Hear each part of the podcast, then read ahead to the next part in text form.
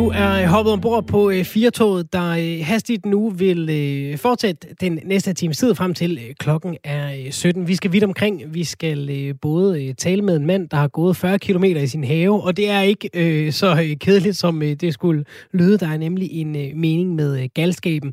Vi skal øh, ja, nu, kommer det, nu fik jeg det til at lyde, som om vi skulle alt muligt. Vi skal tale om øh, den måde, vi bevæger os på. Vi skal prøve ja. at tale om, hvad er det egentlig, der er øh, Danmarks nationalsport af nu øh, 2021.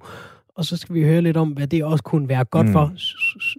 Øhm, vi skal også tale om jernrystelser, fordi der er kommet nye nationale retningslinjer, fordi øh, det der med øh, at have fået en jernrystelse, og så bøvle med det i lang tid efter, mm.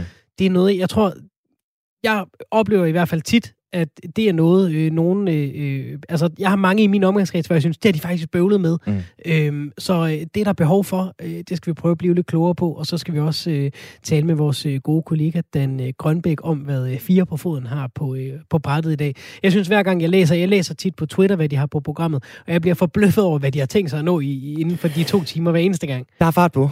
Der er fart på. Det må vi sige, Svende. Vi øh, starter lidt, hvor vi sluttede øh, i denne time her, fordi vi skal en tur til Liverpool, før øh, vi øh, rundede af og gik på nyheder. Der var vi i Manchester, hvor der har været øh, protester fra tusindvis af folk, der var samlet på et sted og markeret sig mod øh, fodboldens øh, magtcentrum og mm. økonomien og alt sådan noget der. Jeg fik vist den der også sagt, at øh, det var Thomas Gravgaard, vi havde med, Premier League-kommentator. Det er en saga blot. Han er ikke øh, kommentator på Premier League øh, længere. Til gengæld har han været det, og har skrevet de bøger, også fik sagt. Så derfor iler vi mod Liverpool, fordi der var øh, anderledes skrevet stemning. Tusinder af festglade englænder, de dansede søndag aften uden mundbind rundt i det nordlige England. De var samlet. Ja, det skulle man tro, men det er faktisk noget, den britiske regering nærmest har øh, sat i gang. De har i hvert fald tilladt det landets første musikfestival efter nedlukningen, den kunne afholdes. 5.000 mennesker jublede og sang med. En række i gav den gas på øh, det her udsolgte arrangement i øh, Sefton Park i Liverpool. Så skal man simpelthen se på, hvor godt kommer det til at gå? Hvor mange får corona derefter? De har haft noget lignende i gang i en indendørshal i øh, Barcelona, har jeg mm. set, hvor også 5.000 mennesker var samlet. Og det er jo et eller andet sted godt nyt. Ja. Det må være specielt, Svende, at være blandt deltagerne til sådan et arrangement der. Ja, altså jeg synes jo, det er underligt bare at gå i magasin igen, så prøv at forestille dig, ja. hvordan det er at, øh, at give den fuld gas, ligesom vi plejer til en, øh, til en fest. Det må være så mærkeligt. Altså ja. første gang, man virkelig sådan scroller med på noget, man synes er fedt. Altså mm. det, det er jo så mærkeligt. Altså jeg var så øh, uheldig, kan man sige, at være til begravelse i dag. Også der er det jo også den der med, at man kigger lige rundt, inden man øh, mm. siger øh, pænt goddag, eller øh, begynder at synge med osv. For der var vist lige noget om det her med at synge. Mm. Det spreder lidt ekstra væske ud i rummet der. Hvor lang en tilfind, tilvændingsfase tror du, der bliver på øh, at komme tilbage til normalen? Jeg tror, det bliver en både over. Jeg tror, der er, der er nogen, som kan give slip med det samme, og, øh, og så bare øh, give den los. Mm. Og så vil der være andre, for hvem det er lidt mere mærkeligt, og øh, man lige skal vende sig lidt mere til det. Jeg, jeg kan mærke, at jeg er en af dem. Det kommer til at kræve lidt tilvænding, kan jeg mærke. Mm. Altså, jeg synes, det er underligt simpelthen at være tæt på folk. Og jeg er på en måde jo så gået lidt i stykker ind i, kan man sige, ikke? Øh, og så må vi jo se, hvordan det virker. Simon, du har jo også været med i et eksperiment i øh, coronaens tjeneste, øh, fordi der var gang i, i øh, nogle tester op i Region Nordjylland, hvor ja. du bor. Øh, man skulle prøve at pode for corona mm. på en ny måde. Du var med i sådan en, hvor du stak en vatpind op i endetarmen på dig selv. Ja. Hvilket forsøg, øh, nu har du så prøvet det ene og fortæller om det andet her. Hva, hvad ville du så helst have gjort? Øh, jeg ville da helst have været til koncert ah, fint, det 10 ud af 10 gange, selvfølgelig. Øhm. Og det handler ikke om, at jeg bare øh, sidder og prøver at hente opmærksomhed til, at du har stukket en vatpind op i øh, dit eget anus for at lave øh, en, øh, en coronatest på dig selv. Mm-hmm. Det, var ikke, det var ikke det, der var øh, mit ærne. Øh, bare at blive ved med at nævne det. Men det lyder nærmest som om, at du vil vælge ja, jeg vil vælge, op bag, vælge fordi du er simpelthen blevet så menneskeforskrækket under hele den her corona, så øh, hokus pokus vender i fokus. Det er det forsøg, jeg vil være med ja, til. Så sætter jeg LOC på, øh, på anlægget, og så bare... Ja. Du lytter til øh, 34 her på Radio 4. Simon, tror du, at øh, dem ude øh, på Djursland, der var en historie her i weekenden om, at øh, politiet med stave og hunde havde lukket en teknofest for 150-200 mennesker ude på Djursland i, øh, i weekenden, hvor de fleste var påvirket af euforiserede stoffer. Tror du, de har kunnet lave det samme forsvar? Det er et test. Ring til Brostrøm. ja, det, det, det ville være godt. Det kunne være, at Brostrøm han var blandt de deltagende. Det, skal ikke, det er svært at se. Kan han, han må have brug for snart at give los, så det havde faktisk ja. været, været nogenlunde lovligt undskyldt, øh, hvis det havde øh, med alle de vacciner, han øh, får pillet ud af øh, vaccinationsprogrammet, så må, han godt, øh, så må han godt snart tage en fri aften. Det er det, radio kan, Svende. Øh, smukke billeder på nethinden, du lige har givet os alle sammen.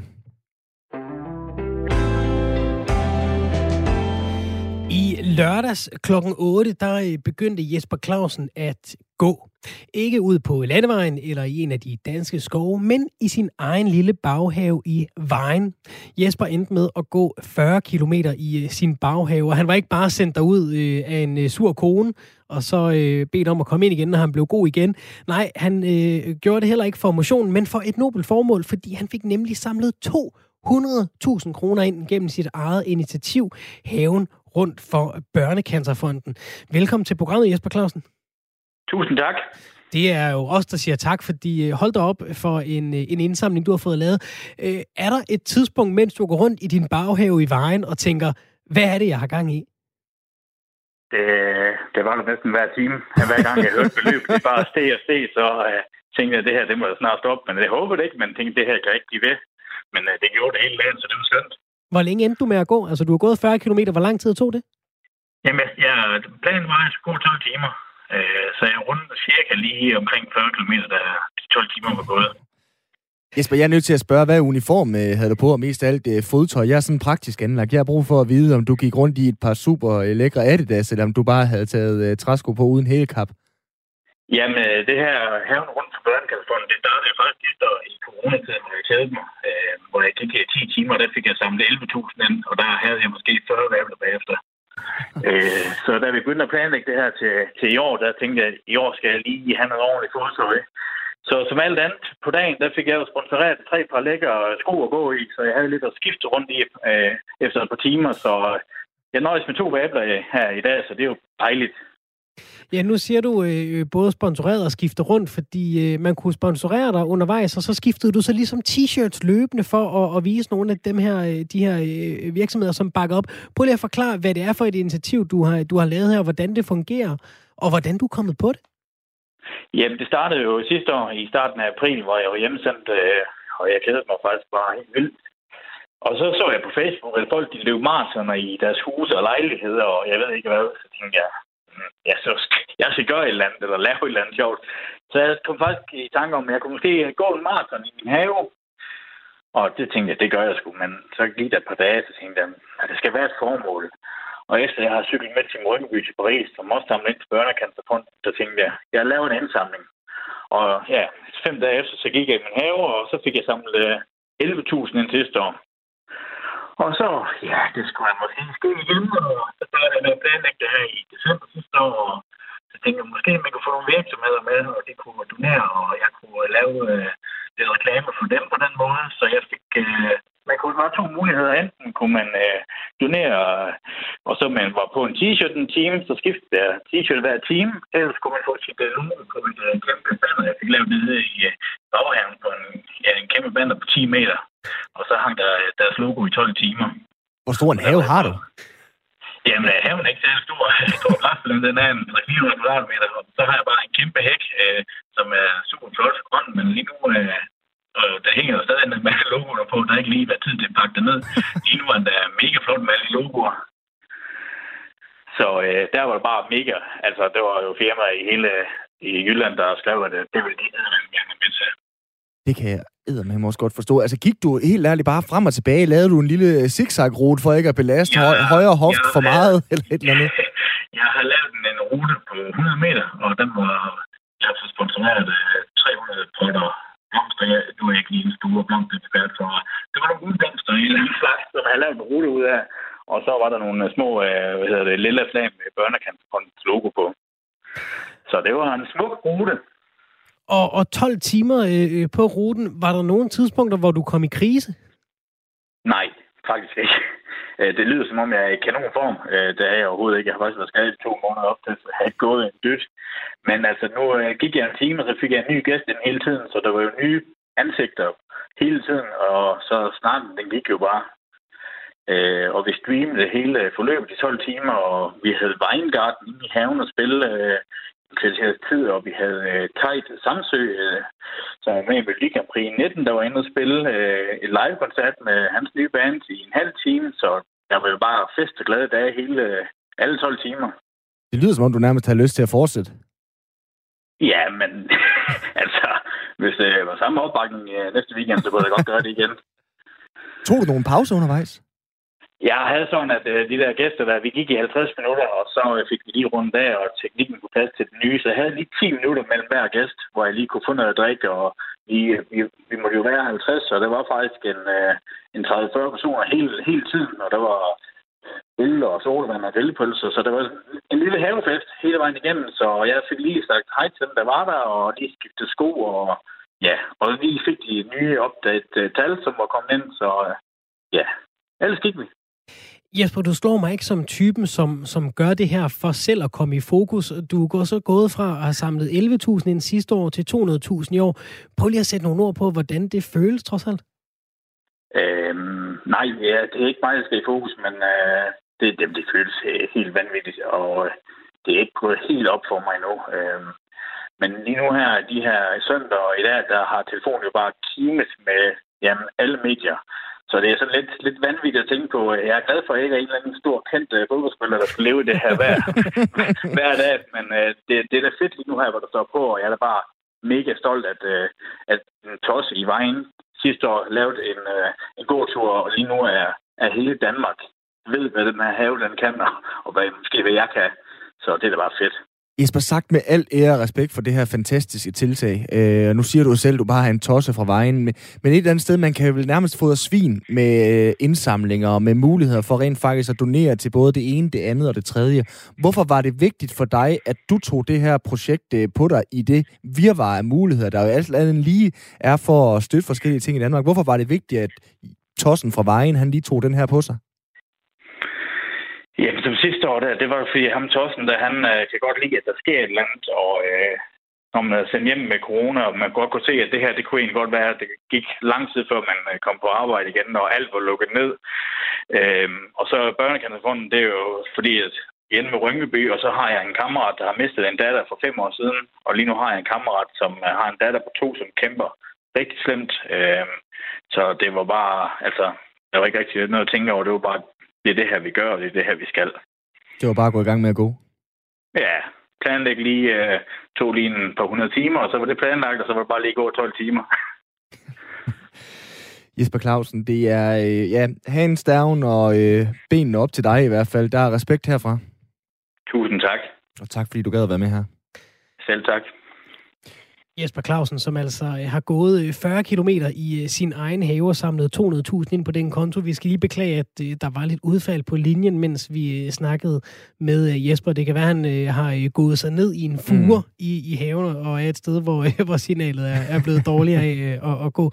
Det er jo voldsomt imponerende, Simon. Det er helt vildt. Øh, jeg har læst om øh, andre øh, lignende tiltag. Der har været en, der har gået et maraton på et øh, hotelværelse, fordi der lige skulle gå lidt tid med det her, men det er jo fantastisk rent faktisk at sætte sig det her for at gøre det, og så i øvrigt også få 200.000 samlet ind til et godt formål. Det er jo ja, bare respekt.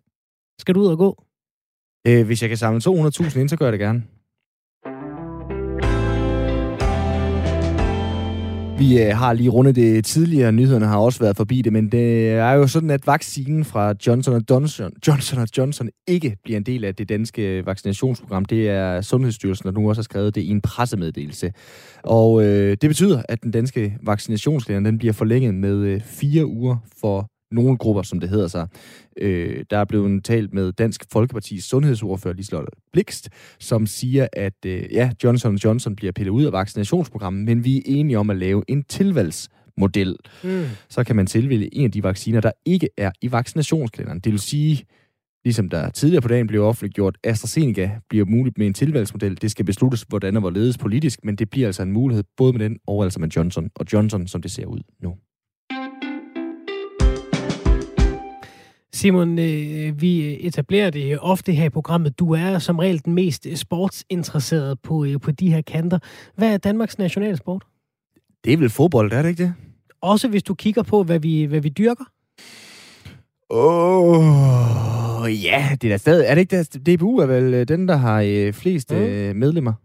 Det kan være, at vi øh, kan øh, få et, øh, et svar. Jeg tror nemlig ikke, du har ret længere, fordi Ej. en ny undersøgelse, der hedder Danmark i bevægelse, har spurgt 163.000 danskere om, hvilken motion de får, og hvad der motiverer dem. Jens Højer Kruse, en af forfatterne til rapporten, og Jung på Center for Forskning i Idræt, Sundhed og Civilsamfund på SU. Velkommen til programmet. Ja, tak. Nu har jeg jo siddet og smugkigget lidt øh, og, og bad øh, min øh, gode kollega her, Simon Gæt, på Danmarks nationalsport, der altså hverken er håndbold eller fodbold. Det er vinterbadning, kan jeg forstå. Ja, ah, det, ah, det er den nu altså ikke. Øh, altså, dog ikke. Øh, man kan se, at den er i hvert fald i, i stigning, men, men den er langt fra den største. Og jeg vil også sige, at fodbold er trods alt også større end vinterbadning, når vi kigger på, øh, oh. hvor meget øh, voksne de dyrker øh, hver uge, øh, når man kigger på, øh, altså som voksne øh, på 15 år eller ældre. Men er det men rigtigt, altså, den, er det rigtigt forstået så, at dem, der, altså, at vinterbadning er det, der bliver dyrket mest hver dag så? Af flest danskere? Nej, det er det ikke. Nej, det er det ikke. Det er det ikke. yes, jamen, du har, Jens, du har reddet min dag. Jeg er så glad. ja, men det er, øh, hvis vi kigger på de bevægelsesaktiviteter, øh, som voksne praktiserer øh, hver uge, altså øh, jævnligt, så er det gåtur, som er den største aktivitet.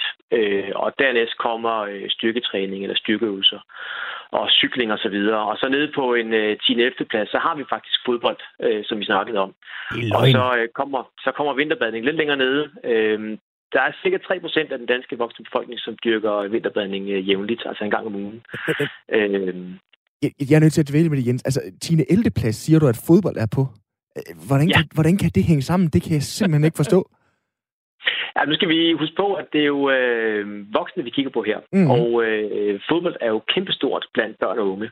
Øh, og lige så stille som vi bliver ældre, så enten er det fysikken, der, der ikke kan, eller også er det bare interessen, der, der daler, og så stopper vi med at spille fodbold.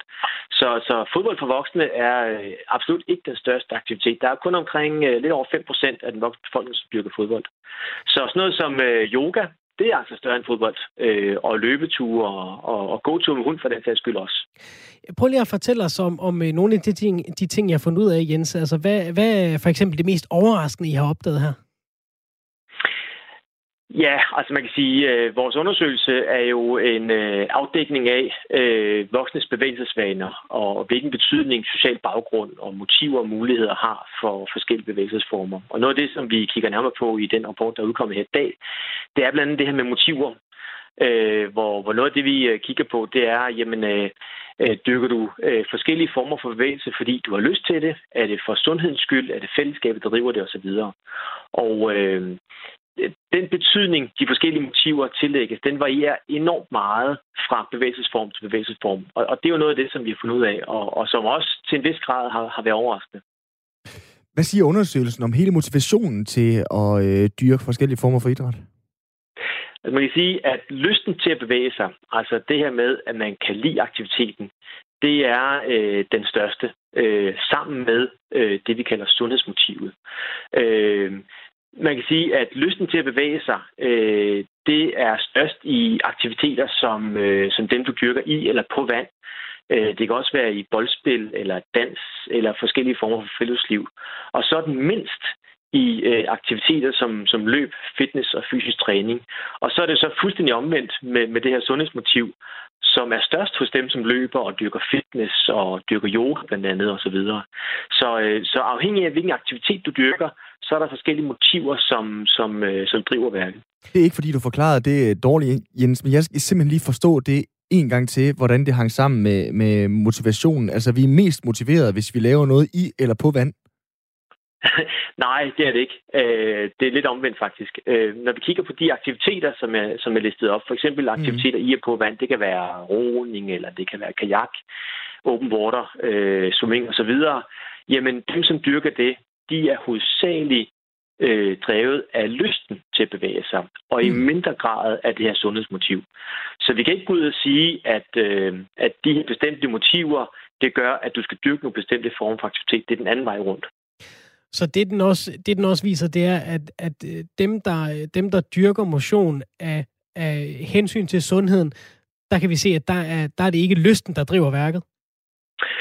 Ja, det er faktisk lidt det. Øh, det er faktisk lidt bemærkelsesværdigt, fordi øh, lystmotivet det er størst i aktiviteter, hvor det sociale og også det her præstationsmotiv tillægges en forholdsvis stor betydning. Altså, vi skal også lige huske på, at det er jo ikke kun én motivation, som, som gør, at folk de dyrker en aktivitet. Det er ofte en kombination af forskellige motiver.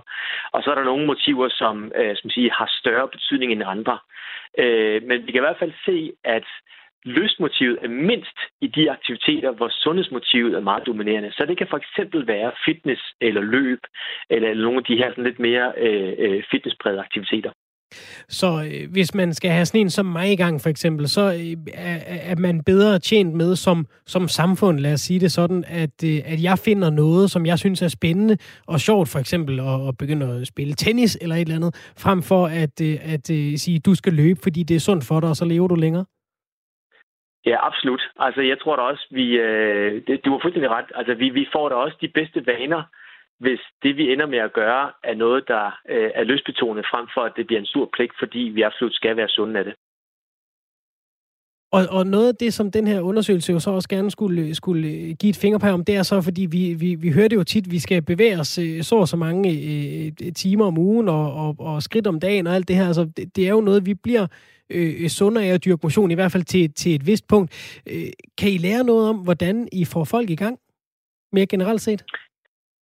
Ja, altså du har ret i, at, at øh, at sige, fysisk bevægelse i alle afskygninger, det, det, det, det er jo meget mere end, end noget, der har med sundhed at gøre. Og, og man kan sige, det står lidt i kontrast til det, som bliver i talesæt af myndigheder og organisationer, som du selv siger. Altså, vi, vi bliver pisket lidt til, at vi skal holde os sunde. Øh, men vi skal jo have fokus på det, som skaber glæde ved fysisk aktivitet og ved bevægelse. Det er jo det, som gør, at vi bliver ved med at gøre det. Øh, og det er jo også det, som skal overtale os til, at vi ikke kan undvære det. Øh, så så det, er, øh, det er ikke så simpelt det her med at finde ud af, hvad der lige driver øh, værket ved de enkelte personer. Og vi skal jo bare være gode til at anerkende, at det er meget forskelligt fra person til person. Øh, så jeg synes, at det vigtigste for dig, det vil være at finde noget, som du har lyst til, og som du også skal se dig selv lave, øh, når du igen er blevet fit for fight, så at sige, ikke? At det er noget, du gør, fordi du har lyst til det. Du skal have tusind tak, Jens Højer Kruse, Jung på øh, Center for Forskning i øh, Idræt og Sundhed og Civilsamfund på SU for at være med her. Selv tak. Og øh, Simon, nu var vi jo inde på, at, at hvis sundhed er årsagen til, at vi skal bevæge os, så har vi lidt mindre lyst. Lad os prøve at se, om vi kan rykke lidt ved det, fordi en anden ny undersøgelse, et projekt viser, at træning fire gange om ugen kan hjælpe dig, hvis du har problemer med impotens. Velkommen til dig, Helle Gerbil. Tak skal du have. Du er forsker på Aarhus, eller Aalborg Universitet og UCL og står altså bag det her nye projekt. Hvad er det, I har opdaget? Altså, vi har opdaget, at øh, man ved at øh, konditionstræne øh, 40 minutter fire gange om ugen øh, i seks måneder kan reducere rejsningsproblemer, hvis de skyldes overforkalkning eller begyndende overforkalkning. Og hvor ofte gør de det? Det er øh, altså rejsningsproblemer, som er hvad skal man sige, overforkaltningsrelateret. overforkalkningsrelateret. Det er faktisk de, øh, den mest almindelige årsag til, at mænd har rejsningsproblemer og får det med alderen. Så det er øh, nok den hyppigste årsag til, til rejsningsproblemer, vi har fat i. Prøv lige at fortælle rent fysiologisk, hvordan et par løbeture om ugen påvirker rejsning. Jamen rent fysiologisk er det sådan, at øh, for at kunne få en rejsning, så skal blodkarrene i øh, penis, altså i svulmelæmerne, de skal kunne udvide sig, sådan så der løber blod ind. Hvis man er fysisk inaktiv øh, eller overvægtig eller har for højt blodtryk, så kan det være forbundet med, at øh, blodkarrene bliver stive. Altså hvis man får arteriosklerose, så sker der sådan en stivhed af karrene, som gør, at de ikke kan udvide sig. Men fysisk aktivitet har jo den modsatte effekt, har jo den effekt, at blodkarrene netop bliver fleksible. Øh, vi kender det fra, når man er, hvis man er ude at løbe eller laver anden form for konditionstræning, man bliver øh, varm i kroppen, man bliver svedig og får pulsen op, og man kan mærke, at blodet ruller i kroppen det er, når blodkarrene udvider sig, og det gør de altså. Den evne til at udvide sig sker i hele kroppen, inklusiv i kønsorganerne. Ikke sådan, at man får rejsning af at være ude og løbe, men den, øh, hvad kan man sige, mekanisme i blodkarrene, den bliver vedligeholdt øh, og øget af at øh, lave konditionstræning. Og derfor kan konditionstræning virke fremmende på rejsningsfunktionen eller reducerende på rejsningsproblemer, hvis man har fået dem. Og virker det her kun, øh, hvis man allerede har de her øh, rejsningsproblemer, eller kan det også øh, være forebyggende? Det kan også være forebyggende, og det er jo faktisk altid bedst, øh, hvad skal man sige, for, forebyggelse er jo altid at, øh, at foretrække. Øh, der er, altså undersøgelser viser, at øh, mænd, der er fysisk aktive, altså har en høj grad af fysisk aktivitet, de har faktisk øh, 10 gange øh, større chance for at undgå forrejsningsproblemer, end hvis man er fysisk inaktiv. Så det er i høj grad også noget, der kan forebygge den her form her for rejsningsproblemer. Og når vi snakker rejsningsproblemer, så er det jo tit noget, hvor man har, det, man har den her øh, situation opstillet, hvor, hvor manden så siger, det er aldrig sket før, eller et eller andet, eller Åh, øh, nu er jeg ramt på, på selvtilliden som mand. Altså, det, det er jo noget, vi ofte forbinder øh, meget med at sidde i psyken. Er det her lidt et, øh, et, et, et, hvad kan man sige, et hak i tuden på den myte, så at sige? Det kan man godt sige. Det er ikke sådan, at, øh, at min forskning øh, ligesom siger, at, at øh, præstationsangst øh, ikke er et, øh, hvad skal man sige, et vigtigt problem. Men øh, fordi, som du siger, der er mange mænd, som øh, selvfølgelig har, har prøvet den her præstationsangst. Det er noget, vi alle sammen kender. Så, og fordi der findes så lidt øh, udbredt viden, både i befolkningen og faktisk også blandt sundhedsprofessionelle, om øh, hvad skal man sige, seksuel sundhed og seksuel funktion og hvad der faktisk har betydning, så, så får sådan en myte øh, lov til at, at leve længere, selvom at forskning viser, at øh, at de her sådan, hvad skal man sige, præstationsangstbetingede rejsningsproblemer nok kvantitativt øh, udgør en mindre part end dem, som skyldes øh, sygdom og begyndende sygdom, som for eksempel dem her med arteriosklerose, som er meget kvantitativt meget mere almindelige. Helle, hvad med Viagra i den her, øh, hvad skal man sige, øh, regnestykke? Hvor, øh, hvor skal det øh, ligesom øh, kile sig ind henne? Fordi øh, jeg går vel ud fra, at når du har øh, kigget på det her, så tænker du, Viagra ud med det. Vi skal i stedet for have mere sundhed ind og folk ud at løbe. Nej, det tænker jeg ikke. Jeg tænker, at, øh, at det er vigtigt, øh, at, at, at den mand, der har problemerne, at han øh, kan, kan vælge, hvilken form for, for hjælp, som, som er mest øh, gavnlig, og, mm. som, og som han foretrækker. Og øh, der er ingen tvivl om, at, øh, at øh, Viagra øh, kan, kan hjælpe mange mænd. Men de mænd, som, øh, som jeg talte med i mit forskningsprojekt, som primært havde rejsningsbesvær på grund af overforkalkning, der var nu ikke nogen af dem, der havde den store succes med Viagra. Øh, men det kan jo skyldes, det kan skyldes mange ting. Altså dels så brød de sig ikke om bivirkningerne, dels så kan det være, at de havde brug for noget mere instruktion om, hvordan skal man bruge det. Øh, og ja, der kan være forskellige grunde til, at de ikke gjorde det, men til gengæld så, så synes de jo, at den her information om, at fysisk aktivitet faktisk vil kunne bedre på deres rejsningsfunktion, den ville de faktisk meget gerne have haft øh, i sundhedsvæsenet og også på den her måde, som det faktisk bliver leveret lige nu i sådan en public service øh, kanal, at de siger, jamen det her, det var der noget af det, som det skulle man vide meget mere om. Altså øh, befolkningen generelt skulle vide meget mere om det fordi det måske kan motivere til at være fysisk aktiv. ja, præcis. Og altså, øh, man kan gøre det på forholdsvis kort tid. Det er ikke sådan en, øh, gør det her nu, og så, øh, og så får du nyttevirkningen i enden af livet, ligesom det her med at, at, at få lagt nogle ekstra år på ved at være i god fysisk form. Man, man kan gøre det ret hurtigt ved at, at få lagt nogle løbeture ind, for eksempel. Er det ikke rigtigt, Helle? Altså min forskning viste, at det tager cirka øh, gennemsnitligt et halvt år at reducere rejsningsproblemer, øh, og men det kommer selvfølgelig an på, hvor svær grad af rejsningsproblemer, mm. at man har. Men hvis man har milde symptomer, så kan man faktisk helt slippe af med problemerne i løbet af et halvt år. Har man svære symptomer, altså hvad skal man sige, og man kan mærke, at det hjælper, øh, så, så kan man jo roligt fortsætte med træningen, og så skal der nok noget mere øh, tid til. Men det, det, øh, det, det kan mit studie ikke helt sige noget om det her med, hvor lang tid skal man mm. så træne, hvis man har meget svære rejsningsproblemer. Men vi kunne bare se, at i alle de studier, vi kiggede på i verden, som har, har, har undersøgt det her med øh, mænd med rejsningsbesvær og givet dem øh, hvad skal man sige, hjulpet dem til at blive mere fysisk aktive, at alle studierne viste, at det havde effekt. Og det var så de her gennemsnitlige 4 gange 40 minutter om ugen. Men det er faktisk også ret meget. Altså hvis man er vant til at være, ikke at være fysisk aktiv, mm. så er det altså det, det er en præstation så at øge sit fysiske aktivitetsniveau. Altså så meget faktisk. Tak til dig, Helle Gerbil, forsker på øh, Aalborg Universitet og øh, UCL, der altså står bag det her nye projekt. Tak for at være med. Tak selv. Simon, hvor mange gange om ugen løber du? Ja, det er fire faktisk om måneden, eller om ugen, jeg har om måneden. det er godt, jeg, jeg var overhovedet ikke hørt efter nu. Fire gange om ugen. Ja, Jamen, tillykke med det på mange ja, måder. Ja, lige præcis. Og tillykke til min kæreste. Hvert år i øh, Danmark, der rammes 25.000 af hjernerystelser.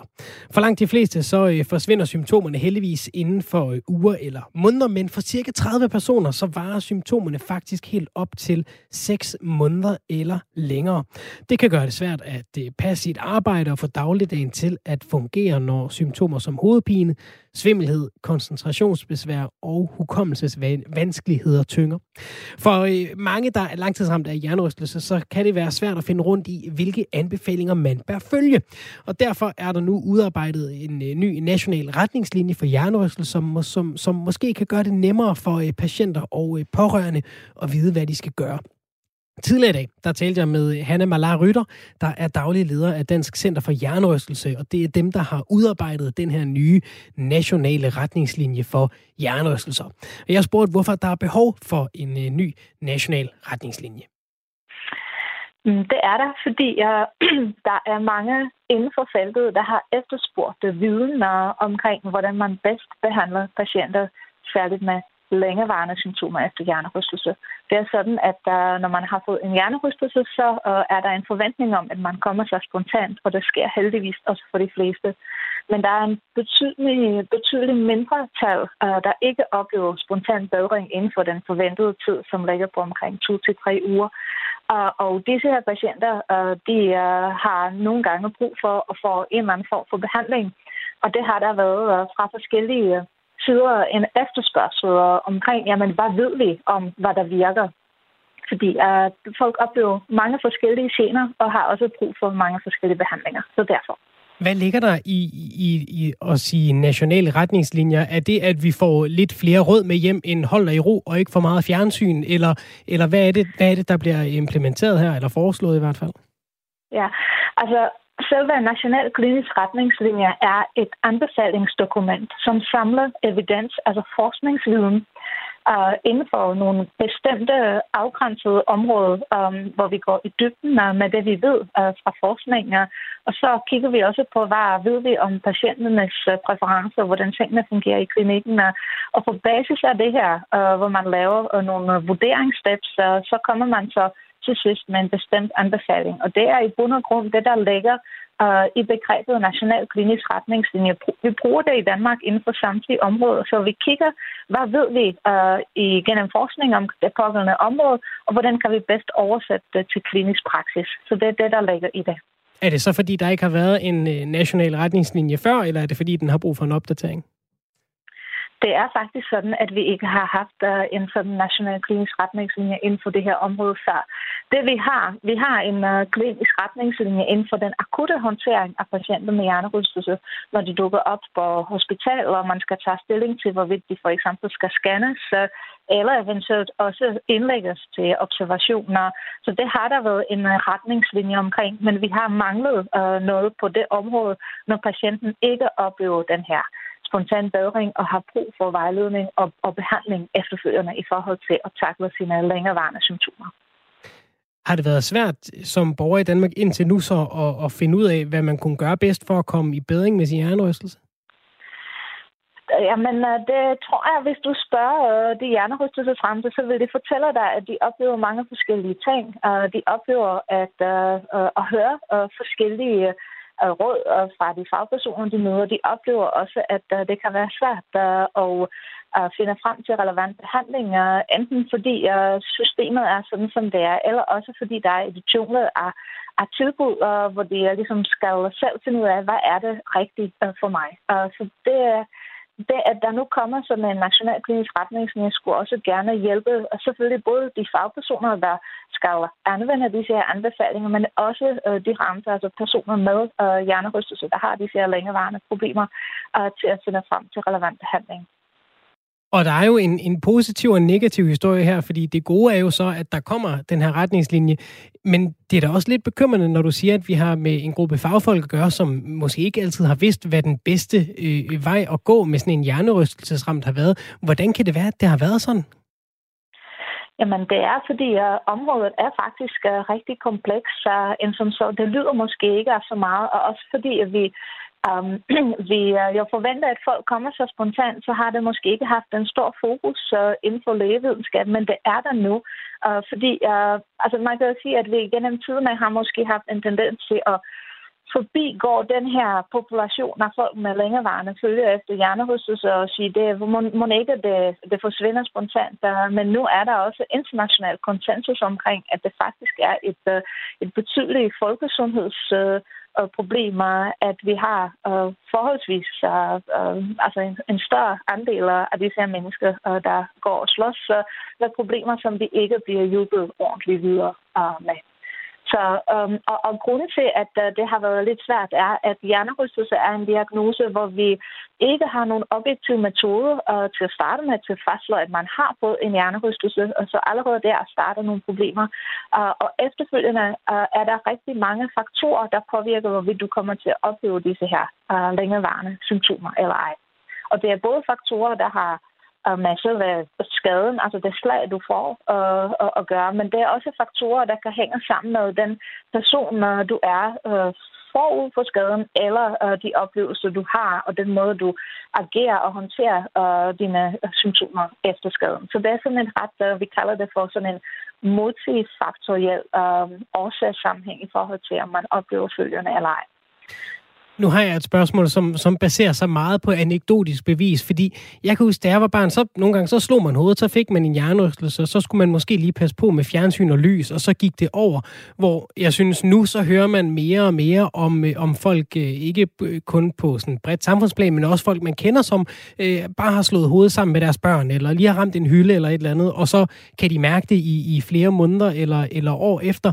Øh, hvordan kan det være, at, at øh, hvad kan man sige, kan du prøve at sætte nogle ord på, hvordan forståelsen af hjernerystelser har ændret sig over de senere år?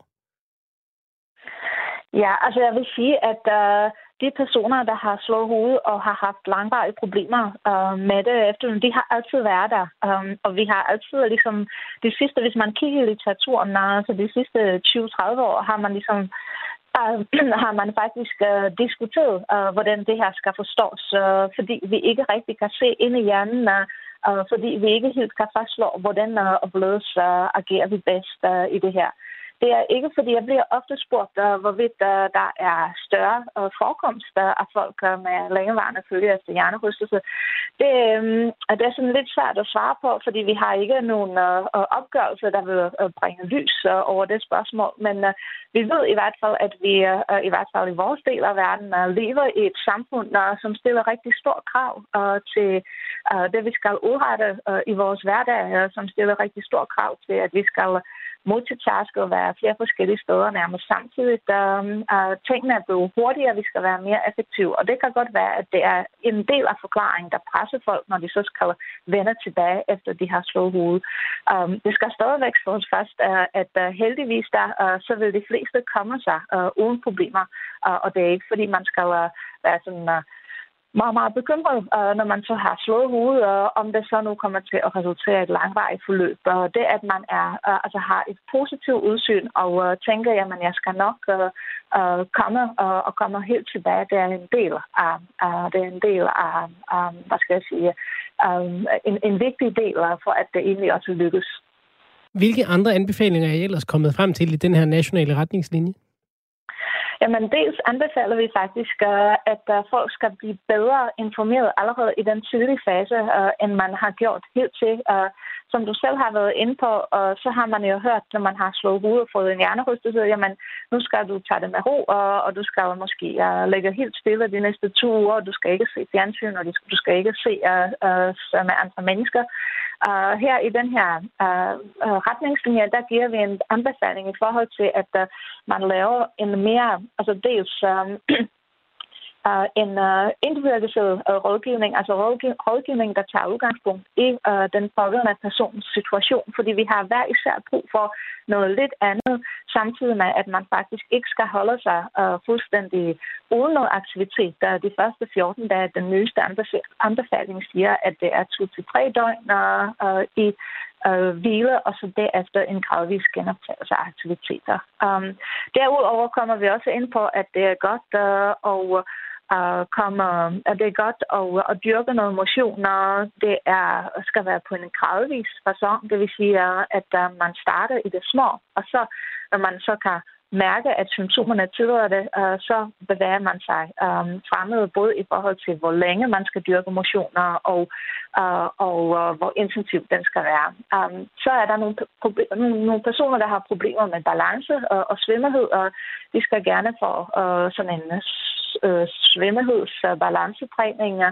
Og det kan være, at der er nogen, der har brug for øh, manuelle behandlinger af nakke og ryg. Og det kan også være, at der er nogen, der har problemer med øjnene, og som så skal trænes efterfølgende, fordi der er nogle folk, der oplever det, der hedder samsynsproblematikker.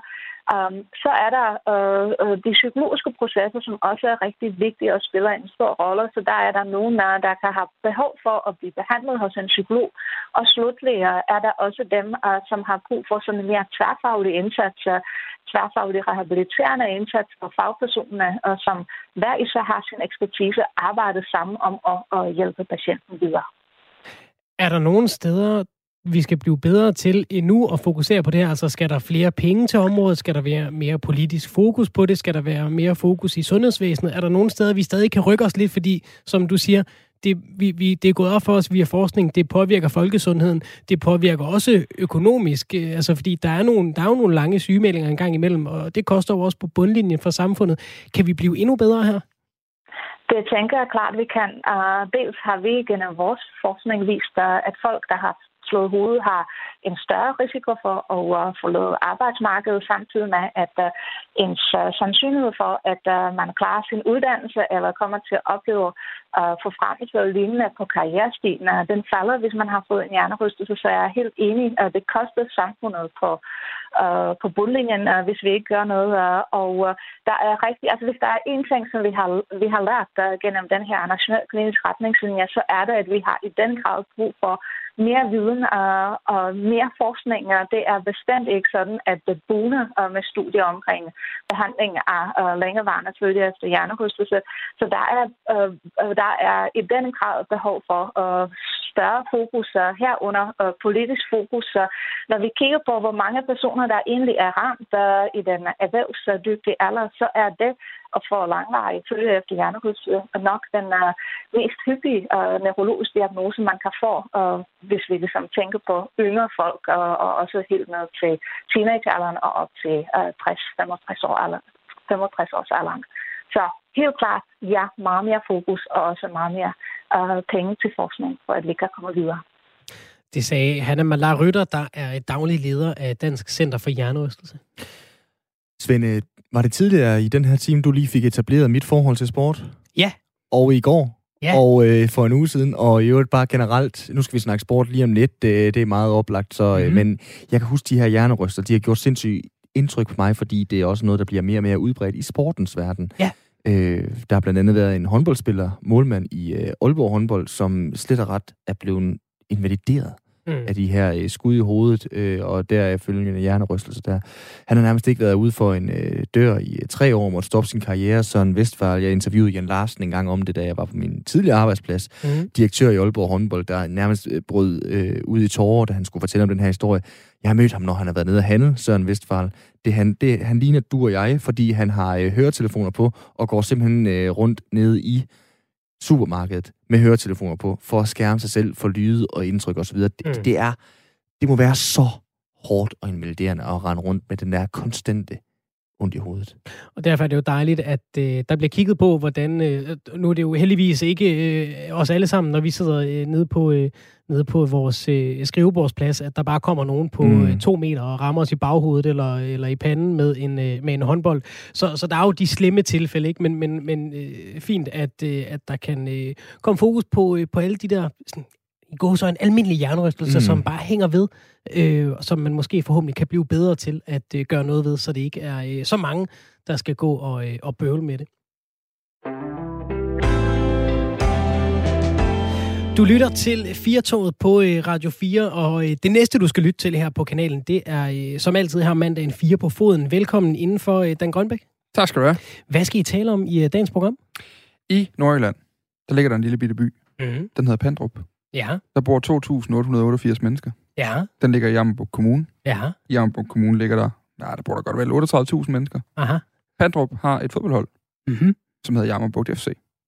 Jammerburg FC, de ligger nummer 1 i anden division, vest lige nu. Og de er blevet købt af en tysker. Okay. Øh, altså den seneste i rækken af fuldstændig vanvittige fodboldopkøb i ja. Danmark øh, lige nu. Og øh, jeg var en tur i Pandrup i sidste uge, ja. for at prøve at finde ud af, øh, beklager mit franske, men hvad helvede en tysker vil med en klub, der ligger i anden division i Danmark, og som i på nuværende tidspunkt kun har 10 spillere. Det er ikke engang hele startopstillingen, der har okay. en kontrakt i debut. Altså, ja. det, vi taler ikke fuldtidskontrakter her. Vi mm. taler bibeskæftigelseskontrakter, hvor man dybest set bare skriver under på, at man lover ikke at spille for en af de andre klubber. Ja, er det, er det en tysker, der har været inde og ville købe et tophold, og så har han ligesom gået i stå på side 4 eller et eller andet? Jamen det er det ikke. Altså han har simpelthen øh, været rundt i Danmark, kigget på nogle forskellige klubber og tænkt, det er der, jeg får mest for pengene. Kunne det... du mærke det, da du kom til, øh, til Jammerbugt FC, at øh, altså kunne du mærke, nå ja, det kan jeg da godt se, det var en kæmpe handel? Nej, det kunne jeg ikke. Altså, øh, jo, jeg kan godt mærke, at det er en kæmpe handel, men, men jeg var nede på den, øh, den, den lokale... Altså, frisøren har åbent igen, og det skal man mm. jo aldrig nogensinde kæmpe sig som journalist. Øh, lige smut ind sådan et sted, lige, sådan, lige stik, øh, jeg vil ikke sige fingeren i vandet, for det gør man ikke, men lige stikke fingeren op og sige, hvad er det egentlig, der foregår her? Øh, og den lokale frisør, øh, Salon, Salon Sevilla, øh, var jeg lige inde på, og han, øh, Arli derinde, som er frisøren, han fortalte mig også, han spiller selv på C3-holdet ude i Jetsmark forresten, mm. som er moderklubben øh, ved Jammerburg FC. Men han fortalte jo det her med, at det er jo, altså, man, man går lige nu og drømmer drømme om udvikling og om øh, penge, og om et fodboldhold, der kan gøre det endnu bedre. Altså, man skal huske at sige, at Javnbund FC er et utroligt dygtigt fodboldhold. Altså, mm. de får rigtig meget ud af meget få ressourcer, mm. ligger lige nu nummer et i anden division vest, på et budget, der vil ikke rigtig øh, retfærdiggøre, at de skulle ligge i top 10 i anden division. Okay. Så de er rigtig, rigtig dygtige og gode til at drive et fodboldhold derude, og det er jo nok det, den her tyske investor er faldet for. Og det er altså ikke hvem som helst, han er øh, Claus Dieter Willy Müller, og øh, har altså tidligere været, øh, været præsident i øh, den klub, der hedder Hannover 96, no. som øh, kender at tysk fodbold jo vil øh, kende som en traditionsklub, der, der de sidste år godt nok har gjort sig lidt som sådan en elevatorklub mellem øh, Bundesligaen og, og anden Bundesliga. De har været op at vinde Jammerbugt. På et tidspunkt, der havde de garanteret Blokhus eller et eller andet helt Blokhus øh, tredje øh, i, øh, i første division. Men det er sådan set også det. Og nu er der en, øh, en tysker, og man skal ikke vide ret meget om tyskere, den, før man ved, at det er ordning mod Stein, de har styr på tingene osv. Der. En klub som Jammerbugt, moderklub Jetsmark, hvor gearet er de til, at en tysker har købt sig ind, og så skal til at lave det til et projekt, der i hvert fald i første omgang skal være bæredygtigt i den danske første division? Jamen, de vil jo rigtig gerne i første division, og jeg tror faktisk, de er ret godt gearet til det. Altså, det interessante er, når man snakker med dem, altså, vi har jo alle sammen hørt de her forfærdelige historier fra, særligt fra Næstved, mm. som jo var en øh, sådan meget traditionsbunden dansk divisionsklub, som jo simpelthen nærmest gik på røven af, at der kom en, øh, også en tysker ved navn Fabian Ernst, og så en, øh, en halv afrikansk agent ved navn Alexander Quay, og købte sig ind i klubben og kørte den utrolig dårligt i flere år, indtil de så var nødt til at afgive den til lokale igen. Mm. Altså, og, og det er lidt det, man jo Øh, det er jo det, den vinkel, vi journalister kommer med, når vi besøger Pandrup i øjeblikket. Det er Hugo Sink, der er sportslig ansvarlig og træner deroppe, også godt mærke. Og det irriterer ham en lille smule, fordi man jo faktisk har en idé om, at her der har man, man har haft en gæld fra Blokhus-tid, dengang det hed Blokhus. Mm. Den har man fået betalt ud nu. Mm. Man har sikret moderklubben, man har sikret ungdomsafdelingen, man har sikret alle amatørerne, og så har man solgt førsteholdet sammen med tyskerne. Og det er altså det, der nu har gjort, at, at resten af Jetsmark, moderklubben, nu kan, kan have det ret godt. Og derfor har man jo egentlig fornemmelsen af, at, øh, at man, som Bo Sink formulerer det, har fået en billet til en sydhavsø, og det ville da være tude tosset ikke at tage afsted, når man står med sådan en i hånden. Jamen, man risikerer vel også at blive fanget med, fordi Bo Sink, han øh, er så lokal og så meget en ildsjæl, han ved jeg. Det kan man godt mærke. Ja, det må vi sige. Han er vel sagtens også træner for U13-holdet og så videre, og øh, er i hvert fald øh, Jetsmark to the bone, selvom han er fra øh, Arden. Han skal jo ikke kigge andet end over kommunegrænsen til Jøring, hvor der først i dag er gået løn ind i mm. øh, spillernes øh, bankkonto. Altså, er der ikke noget i ham, der skræmmer? Ja, men du ved, det er, du er så heldig i Pandrup, der er så få, der får løn alligevel, så det problem kan de, får de jo ikke så med. Nej, altså, det, det, er der faktisk ikke. Altså, han er ret sikker på, at de har ramt rigtigt her. Og, og jeg har der i dagens program, der kan man altså møde både Bo Sink, høre om hans overvejelser, høre om, øh, om de tanker, han har gjort sig i forbindelse med det her. En lille sjov note er jo faktisk, at øh, første gang han bliver ringet op om det her, der, er det en, der ringer der en til ham og siger, øh, nu skal du høre, der er sgu en tysker, der hedder Claus, som har, haft, han har været sportsdirektør i en øh, Bundesliga-klub, mm. som gerne vil købe klubben. Så tror han, det er Claus Alofs. Øh, ah. Den gode gamle VM-kæmpe fra, øh, fra, øh, fra, fra, fra, fra landsholdet. Det er det så ikke. Det er så ah. bare Claus Dieter. Ja, der Nå, det var en lille sidehistorie. Nej, men, men ja, de, er, de er ret sikre på, at de gør noget, der er solidt op, og at de mm. gør noget, der ikke kan gå helt galt.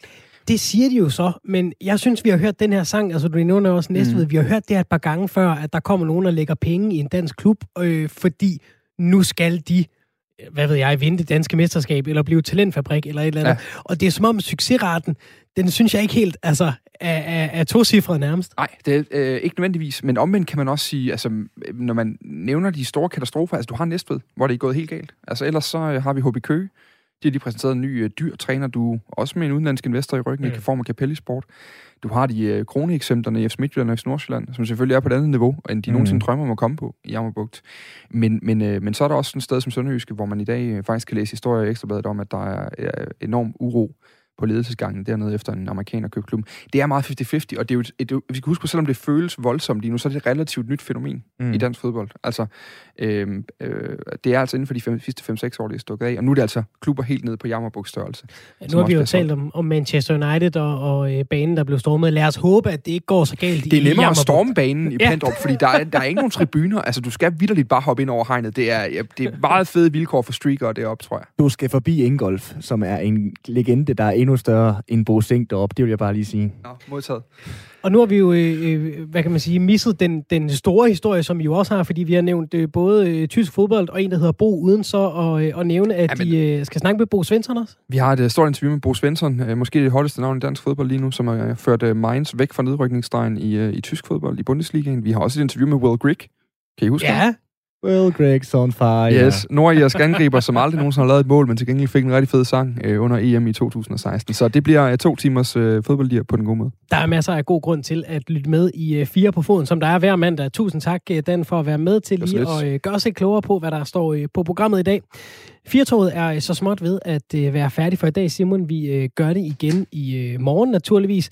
Der er det øh, vores gode kollega, din navnebror, Simon Schmidt, der øh, sætter sig i øh, den her stol.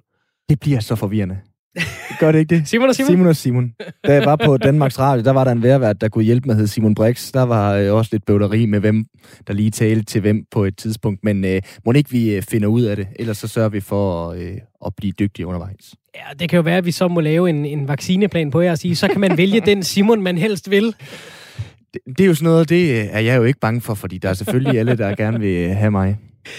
Du øh, har lyttet til øh, Husk, at du kan øh, fange det her program øh, på øh, den øh, app, du nu bruger til at lytte til podcast, eller på vores øh, hjemmeside. Om et øh, ganske kort øjeblik får du et øh, nyhedsoverblik, men inden da kan du lytte øh, lidt til specialklassen. Tusind, tusind tak for i dag. Vi er tilbage igen i morgen. Du lytter til Specialklassen.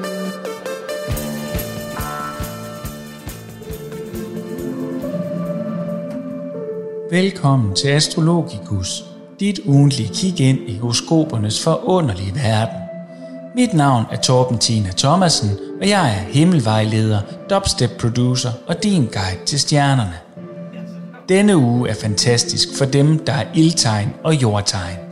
Patogenes glider ud af mælkevejen og forløser den energiprop, der har siddet i klemme i de sidste 319 år. Det bliver spændende at se, hvad de to tegn kan udrette. Merkur er på kollisionskurs med EX215 meteorregnen, der kommer over Tyrideneren onsdag, så her er chance for ekstra mange stjerneskud. Og så må der ønskes. Især løven vil kunne mærke de positive energier i denne uge.